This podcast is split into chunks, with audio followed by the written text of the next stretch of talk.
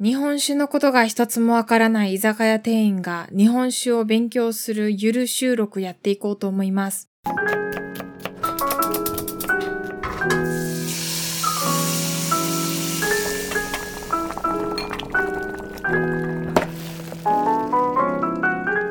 この番組は惑星科学を専攻する大学生春名誠が日常をありのままに語りその成長を記録するポッドキャストです。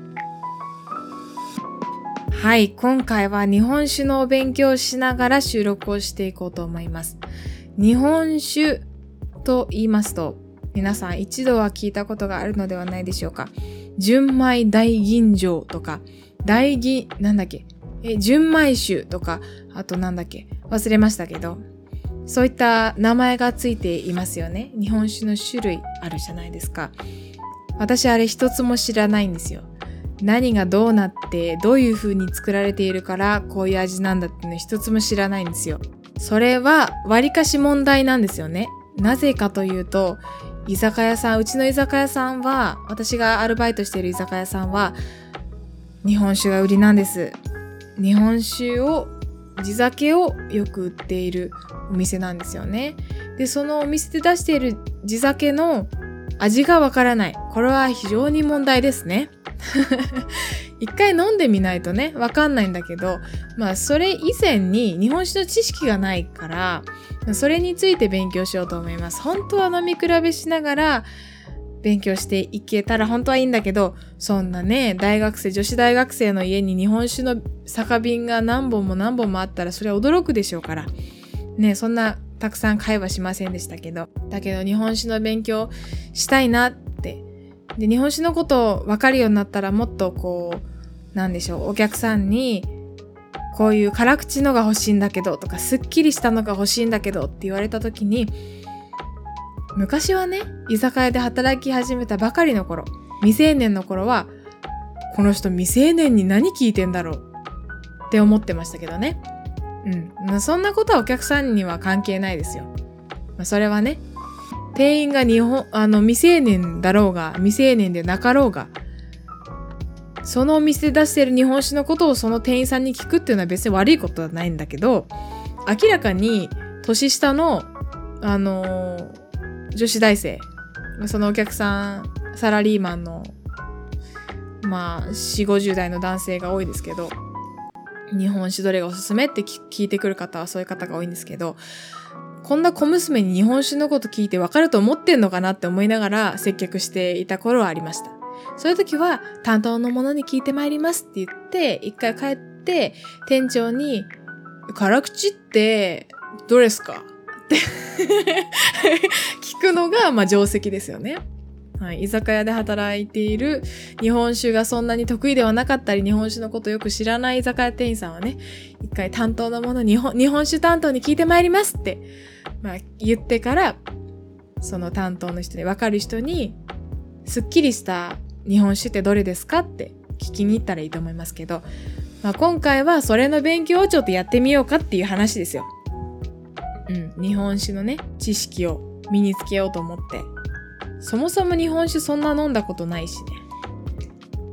日本酒そんなこと、そんな飲んだことないし、種類も知らないし、そもそもこんな勉強をしようと思ったのが最近そのアルバイトたくさん入っててお客さんに聞かれたりとかそもそも自分がこのお酒飲んでみたいなって思うようになってからですね最近は熱燗にする方も増えてきて昔よりサークルの飲み会に嫌気がさして飲み会が大嫌いだった昔よりかはお酒をまあだいぶ飲むようになったというかななんて言うんでしょう。そんな日常的には飲まないけどお酒お酒の席を楽しいなと思えるようになってきた年齢。まあそんな中コロナ禍でねお酒の席自体が壊滅したっていう、まあ、そういう事情もありますけど。そろそろそろそろ、なんて言うんでしょう、コロナの収束も見えてきたような気がしないでもないじゃないですか。だからこれからお酒をね、たくさん飲む機会があるかもしれない。かもしれない。だから、はい。勉強していこうと思います。で、日本酒種類って調べたら一番上にヒットしたサイト。これなんていうの？日本文化の入り口マガジン、和楽和楽っていうものかな？すごい難しい字。和楽ウェブ。和楽ウェブっていう、はい、サイトを見てみます。足立木村さんという方が書いている日本酒の種類知ってる？純米や大吟醸をわかりやすく解説してみたというサイトを読んでみようと思います。あー、これだ。純米酒、本醸造酒かね、あるよね。大吟醸、純米大吟醸。そうね。吟醸と大吟醸も違うなんてね。知らないよね。はい、一つ目。純米酒。純米酒は水と米と米麹で作った清酒。うん。なるほど。シンプルな材料らしいですよ。で、本造、本醸造酒。言いにくいな。本醸、本醸造酒。私、アナウンサーになれなそうですね。本醸造酒。本醸造酒は、えっ、ー、と、水、米、米麹に加えて、醸造アルコールというのが使用されている清酒のことだそうです。醸造アルコールとは主にサトウキビを原料として発酵させた純度の高いアルコールのこと。ということで本醸造酒は水、米、米麹とプラスサトウキビのアルコールが入ってるということか。お米だけじゃないってことなんだ。原料が違うんだ、そもそも。へえ。なんか純米酒はお米の風味旨味や風味を味わうことができるんだけど一方で本醸造酒っていうのが、うんと、クリアな酒質酒質になるらしいですよ。クリアとか言われてもねやっぱ飲まんとわからんのかね。うーんどうなんでしょう。そもそも清酒とはうん清酒とは日本酒のジャンルの一つであって原料にお米を使ってこす工程があるそうです。うーんそうなんだ。濁りがないんだ。こす工程がないとどぶろくとかうん料理酒になるらしいですね。私最近料理酒を清酒にし始めました。そのお塩とかが入ってない清酒の料理酒を使うようになりました。余計な塩分を加えないからその料理酒でね塩分が加わらないから味の調節がしやすくなったというか私はその味の方が好きだなと思いつつ。まあだけどそんなに舌が肥えてるわけでもないので まあ気分だけ？わかんないけど。という感じです。なるほどね。清酒はこしてあるんだ。で、アルコール度数が22度未満のお酒ということです。うーん、22度もあるんだ。お酒。まあ、そうだね。ブランデーとか、ウォッカとかは40度近くありますよね。ん？もっとあるのあるんだっけ ?80 度とか70度とか行くと、もう消毒用のアルコールと同じような感じになりますね。それで、えー、とですね、次は、銀醸と大吟醸の違い。純米大吟醸、純米吟醸、特別純米、純米、大吟醸、吟醸、特別本醸造、本醸造の8種類に分けられるそうです。えっ、ー、とね、まず大きなくくりとして純米酒と本醸造酒っていうのが分けられ、2種類に分けられて、それを4種類ずつに分けて合計で8種類になるらしいですね。特別純米っていうのもなんか種類だ、種類の名前だったんだ。知らなかった。純米っていうのも種類の名前だったんだ。知らなかった。うーん。えっ、ー、と、大吟醸、吟醸、特別本醸造、本醸造っていうのが、えー、本醸造の仲間で、醸造アルコールっていうのが使われているそうです。そんで、えー、純米ってつくと、純米の大吟醸、純米の吟醸、特別純米、純米酒っていうのが、醸造アルコールが使われていないお水とお米と米麹のみで作られている。そうですね。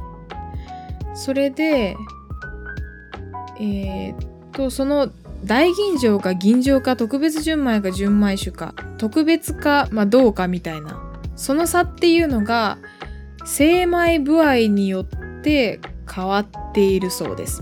じゃあ精米部合。このサイトではちょっと戻る戻りますけど精米部合とは何かというとお米を削った割合。なるほどね。私田舎出身なのでスーパーの脇とかに精米機があって、そこにお米を、なんて言うんでしょう、親戚のおじさんとかが作ってくれたお米を持って行って精米して食べてるとか、そういったことをやってましたね。あの、もみ殻を削るんですよね、精米機で。で、その削る割合ってことですね。精米部合が60%の場合、40%を削っているそうです。で、まあ、多く削れば削るほど香りの強いお酒になるそうです。まあ、あれよね。まあ、白米みたいな感じよね。こう雑味がなくって、お米の香りが立ったお酒になるということだそうです。それで、まあ、大吟醸、吟醸、特別とノーマルなやつでどういう違いがあるかというと、えー、と、より精米部合が高い、あ、低い方が、より、なんて言うんでしょう、雑味が少ない方が大吟醸の方。で、純米吟醸と吟醸は精米部合が60%以下。えっとね、ちょっと整理しますね。純米大吟醸と大吟醸。いわゆる大吟醸っていうやつ。ま、いわゆる大吟醸って言ったら、あれか、醸造アルコール含んでるやつになるもんね。難しいね、名前を区別するのが。純米大吟醸と大吟醸っていうのが精米部合が低くて、よりお米の白い部分が多いってことですね。えー、雑味が少なくて、お米本来のこう香りというのがよく立っているお酒って純米大吟醸と大吟醸が精米部合が50%以下で続きまして純米吟醸と吟醸、うん、吟醸の方に醸造アルコールが含まれてるんですよね。純米純米ってつくとアルコールが含まれてない。純米吟醸と吟醸は精米場合は60%以下。で、えー、純米特別純米と特別本醸造っていうのが精米場合が60%以下または特別な製造方法って書かれてるんですけどなんだこれ？わかりませんね。で、えー、その最後に純米酒と本醸造っていうのが、まあ、なんて言うんでしょう、特別も大吟醸も吟醸もつかない、ただの純米酒と本醸造って書かれているお酒は、精米部合に規定がないか、本醸造の場合は精米部合は70%以下っていうことですね。なんて言うんでしょう。うんと、勝手なイメージですけど、本醸造とか純米酒とかの方がうんと力強いというか太い味になる感じがしそうですね。うん、逆に大吟醸とか純米大吟醸とか大吟醸の方が繊細な味がしそうな感じがしますね。香りとかそういうものが立っているようなイメージがありますね。そんで知りたいのは特別純米かどうかの特別よね。特別の意味。はいはい。書いてありますね。えっ、ー、と、特別には細かなルールや規定はないそうです。各酒蔵によってこだわりがある。その酒蔵の特別な作り方っていう意味だそうです。なるほどね。うん、えー、っと、特別純米酒は、純米酒よりも米の風合いが強く、特別本醸造酒は本醸造酒よりも引き締まった味が多いそうです。ふんふん。難しいね。私実家に夏子の酒っていう漫画があって、日本酒のね、酒蔵の女、なんて言うんでしょう。え、酒蔵の一番、あのトップの人のことなんて言うんだっけ？なんて言うんだっけ？夏子の酒ってね、だいぶ、あの、古い漫画なんですけど、それね、夢中になって読みましたね。米を、お酒を磨くとかなんか言うんですよね。酒屋の酒蔵トップ。あ、今出たぞ。これだ。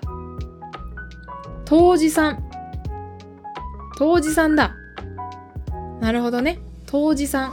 当時さんは酒蔵のこう、一番偉い人みたいな感じ？なんか味の方針を決める一番、うんと、まあ、そのお酒の最高責任者みたいな人のことを言いますね。はい。で、最後、まとめ。まとめは、純米大吟醸は醸造アルコールが含まれていない米と米麹のみで作られたお酒で、精米部合は50%以下のよく極限まで磨かれたお米が使用されていて、甘さを感じる優しい飲み口だそうです。純米吟醸というのは、精米部合が60%以下になる。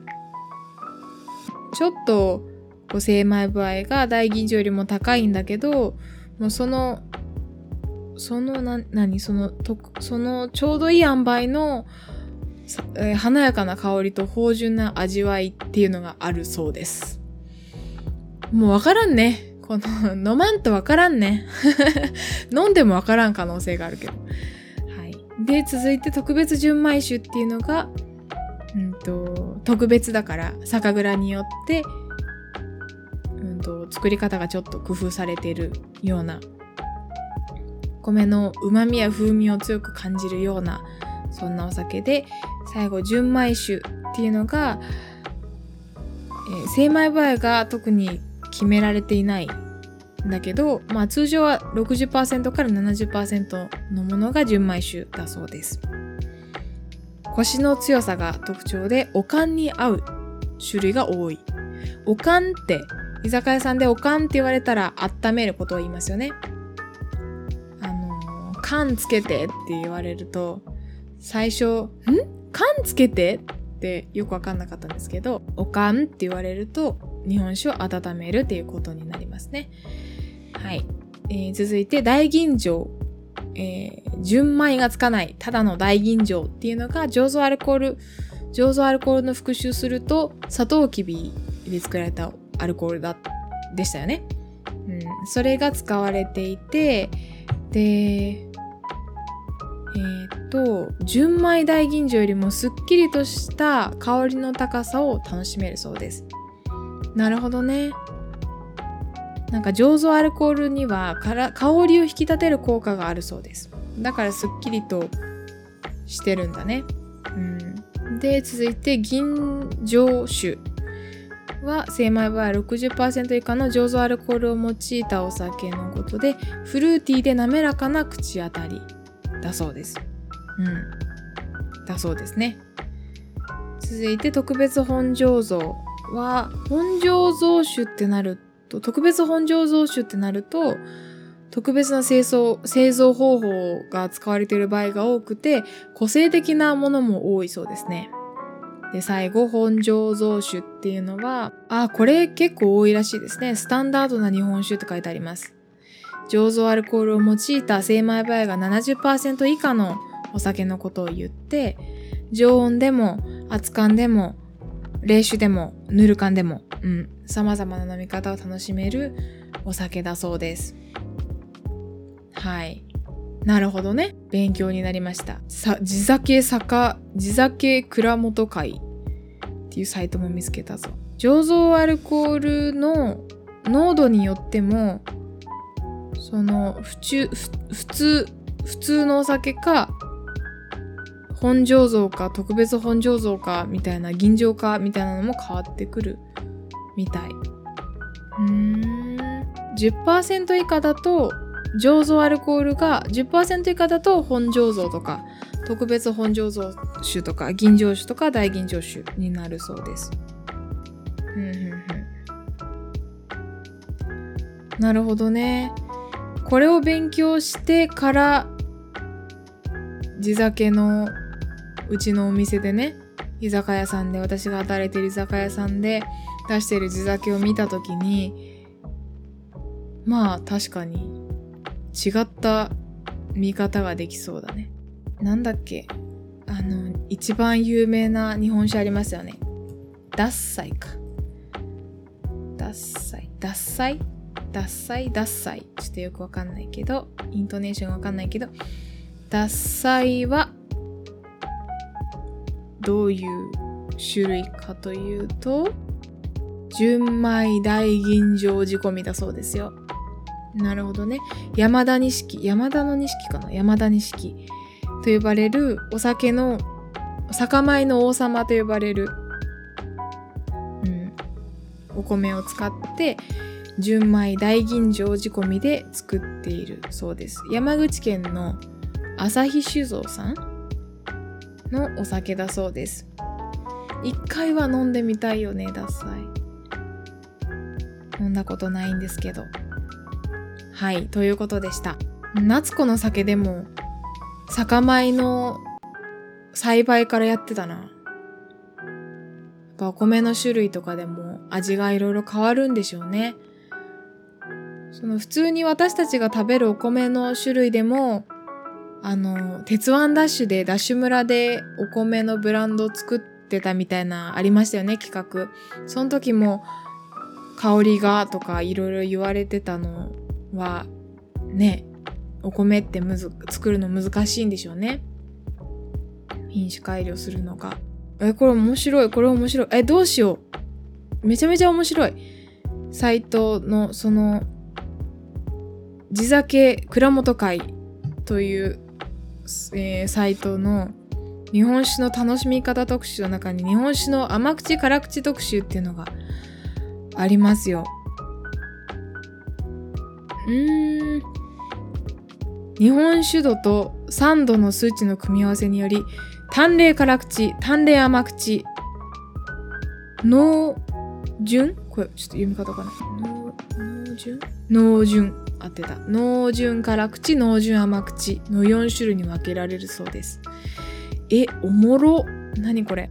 ただ、辛口って言われてるんだけど、あくまで数値の問題なので砂糖の甘さとかそのフルーティーな味とかを感じるものが数値上数値上は辛口って言われてることもあるみたいですだからその淡麗辛口だから、うん、甘くないはずだと思って飲んだら意外と甘かったみたいなことが起こりうるってことですね。淡麗辛口は口当たりがすっきりと滑らか。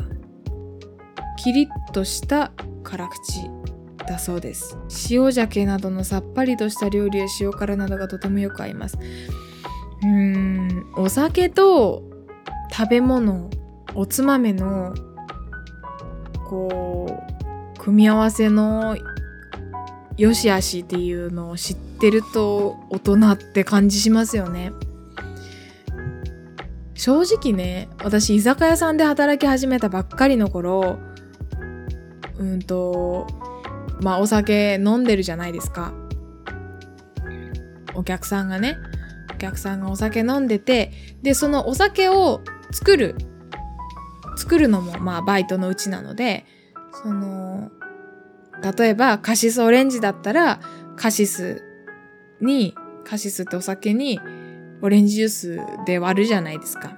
あと、ピーチウーロンとか、その、ピーチのお酒にウーロン茶入れるとか。で、もうそれをいろいろね、その、ハイボール、ジンジャーハイボールとかでも、こう、ハイボールを、ハイボールとかウイスキーを入れて、ジンジャーエールで割るとかね。コークハイも、ハイボール入れ、ハイボールじゃないわ。ウイスキー入れて、コーラで割ってるとかね。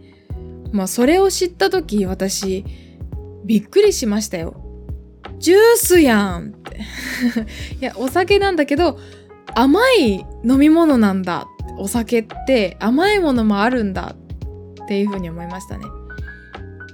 私がこうまあどういう風に育てられたかっていうとご飯の時にジュースは飲みませんっていう風に育てられたのね私は。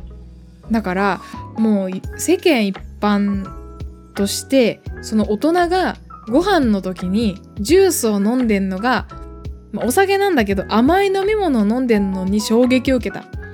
なんだ大人大人お酒飲むって言ってもジュース飲んでんと一緒じゃないかって思った記憶があります。そんでお酒飲めるようになってからそのまあ例えばカシスオレンジとか度数が低いから自分がどれぐらい飲めるのかわからなかった頃まあ吐いたこともないんだけど吐くまで飲んだこともないんだけど、うんと、私全然二日酔いしないようなタイプでどんだけ飲んでフラフラになったとしても次の日ケロッとしてるようなタイプなんですよね。な、なんて言うんでしょう。消化がいいのかな？肝臓がすごいのかな？わかんないけどそれで、まあそんな気持ち悪くなるまで飲んだこともないし、なんだろう、ああ、酔っ払った酔っ払ったってなることはあるけど、うん。まあでも一番最初の最初、その自分がどれだけ飲めるかわからなかった頃に、まあカシスオレンジとかから始めますよね。ね、そういうのから、可愛いのから始めるわけじゃないですか。それ、カシスオレンジね、一番最初飲んだ時、なんだこれ甘くて飲めねえわっていう気持ちになりましたね。だから私全然可愛いお酒飲めないっていうね。甘いわジュース飲む習慣がなかったので。うん。ご飯の時もそうだし、そもそもうちにジュースのストックがなかった。あの、例えばそのコーラとかカルピスとかがうちにこう置いてなかったんですよね。水分補給するときはお茶だし、水だしっていううちだったので、実家がそうだったし、母の方針としてそうだったので、そのジュースを飲む習慣がないから、ジュースを飲んだ時に、その甘い飲み物を飲んだ時に、なんだこれ甘っていう気持ちになっちゃうわけ。なので、まあ、カシオレも飲めないし、ピーチウーロンも大して飲まないし、まあ、ピーチウーロンがまだマシですよね。まあ、ウーロン茶で割ってるからね。甘いを甘いで割った飲み物。あとなんだろう。甘いを甘いで割った飲み物。